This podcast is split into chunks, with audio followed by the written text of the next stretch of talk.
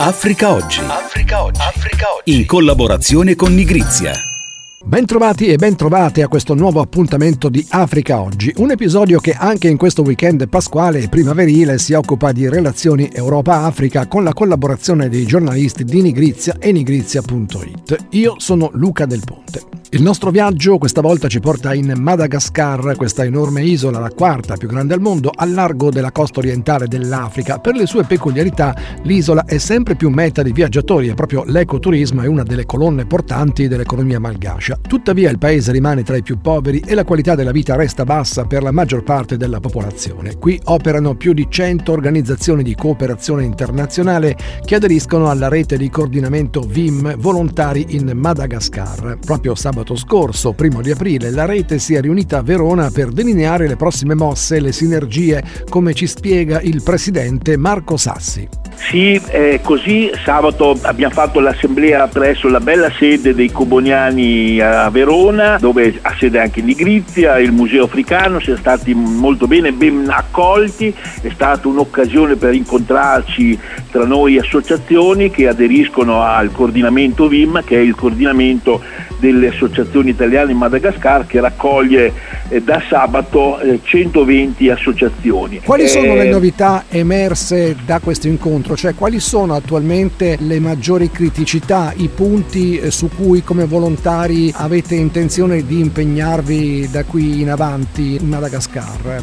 Ma guarda, il contesto è più o meno immutato. Il contesto è quello di un paese sempre molto povero, con una grande disparità sociale, che rimane sempre isolato, sempre poco seguito dalla, dalle attenzioni dei media italiani in particolare, quindi il contesto non è più di tanto eh, cambiato. Rimangono questi grossi problemi acuiti anche dalla, dalla pandemia in poi e dalla guerra in Ucraina ultima, che hanno portato ulteriore eh, povertà e soprattutto difficoltà sia nel campo dell'istruzione infantile sia nel campo dell'accesso alle cure sanitarie per la popolazione più, più povera. Quindi il nostro eh, orizzonte è proprio in questi due campi, quello di garantire questi due diritti, l'istruzione infantile e l'accesso a, alla, alle cure sanitarie alla, alla popolazione rurale in particolare,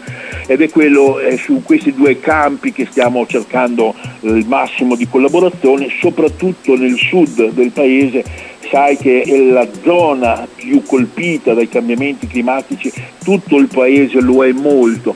Il sud eh, da diversi anni in particolare alterna questi momenti di siccità prolungatissima, dieci undici mesi senza piovere, poi un mese di cicloni, ed è quel quanto si è verificato il mese scorso con, questa, con questi due cicloni in successione che hanno poi colpito anche Mozambico e Malawi, che hanno causato enormi danni, morti, danni alle colture, alle, alle case, ai villaggi e via dicendo. Siamo intervenuti anche noi con degli interventi di emergenza e ci, come dire, ci stiamo apprestando a dare ulteriori, ulteriori sostegni finanziari e di opere, ma già con l'occhio alla siccità che attende il paese per i prossimi mesi, quando per lunghi periodi non, non ci sarà acqua. Presidente Sassi, anche l'ecoturismo, il turismo equo e sostenibile può dare una mano in questo senso? Beh sì, come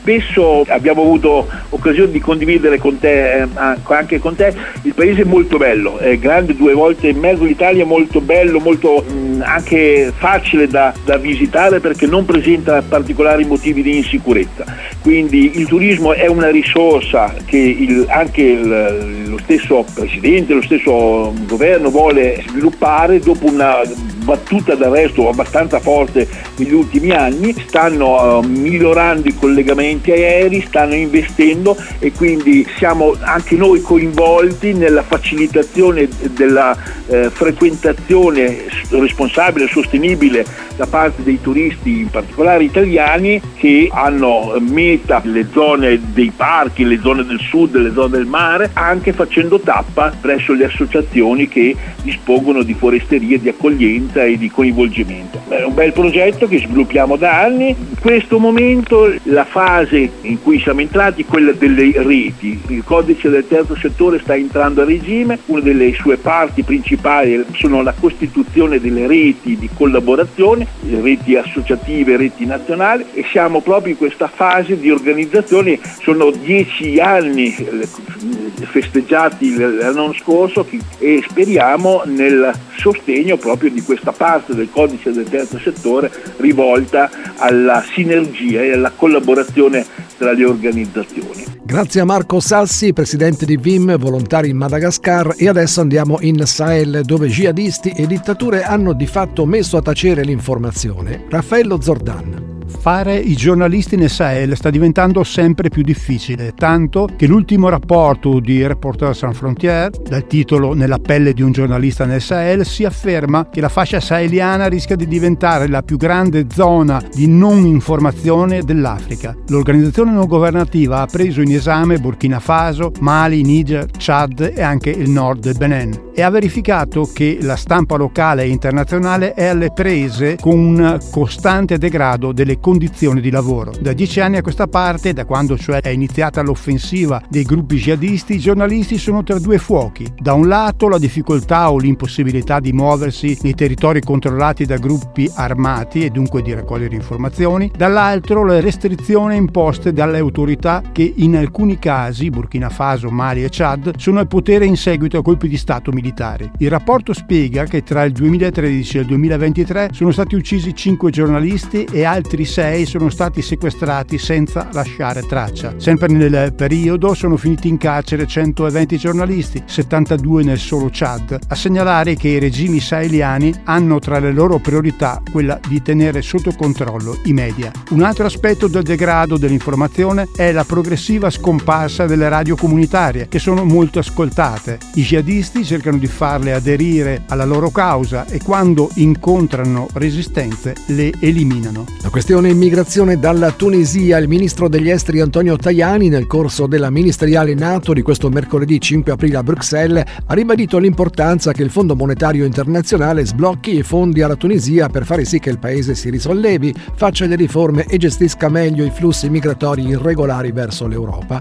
Dal segretario NATO Stoltenberg l'impegno a rafforzare la cooperazione con Tunisia e Mauritania per affrontare le cause della migrazione, irrobustendo le istituzioni di questi paesi e garantendo, dice, stabilità. Intanto le Nazioni Unite esortano la Tunisia a porre fine con urgenza all'odio razzista e alle violenze contro i migranti subsahariani. E proprio alla Tunisia è dedicato l'editoriale del nuovo numero di aprile della rivista Nigrizia. Si intitola C'è un despota a Tunisi e l'Italia lo sostiene. Elio Boscaini. Dunque, con una certa sorpresa stiamo assistendo in questi giorni a questo arrivo massiccio di immigrati, e soprattutto dalla Tunisia, che ci sembrerebbe un po' strano. Come, non vengono più dalla Libia adesso, dove si dice essercene settecentomila? Vengono proprio dalla Tunisia. Perché? Perché la Tunisia è un paese ormai in fallimento. Questo dovuto agli interventi del presidente, che è anche amico nostro, a dire la verità, però eh, si trova senza soldi dopo aver sperperato. Negli ultimi tre anni e mezzo praticamente ha ridotto la democrazia tunisina a zero, perché ha sciolto il Parlamento, ha cambiato governi secondo i suoi pareri, ma il problema è che adesso mancano terribilmente i denari, e quindi il nostro primo ministro, così come il ministro degli esteri, insomma l'Italia è un po' preoccupata, perché se il Fondo Monetario Internazionale non aiuta questo paese con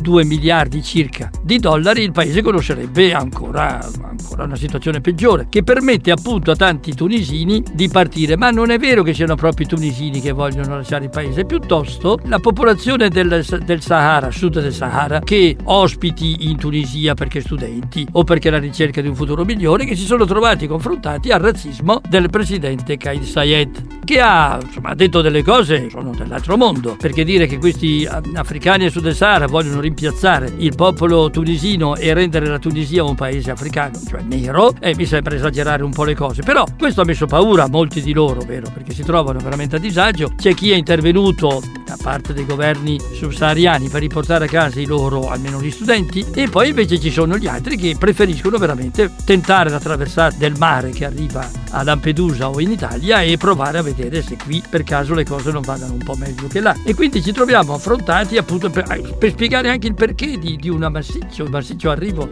di, di immigrati in questi ultimi giorni. Con l'editoriale del nuovo numero di aprile della rivista Nigrizia è tutto, grazie per averci scelto, con Africa Oggi ci risentiamo fra sette giorni, buona Pasqua da Luca Del Ponte e dalla redazione di Nigrizia e nigrizia punto it. Africa Oggi. Africa Oggi.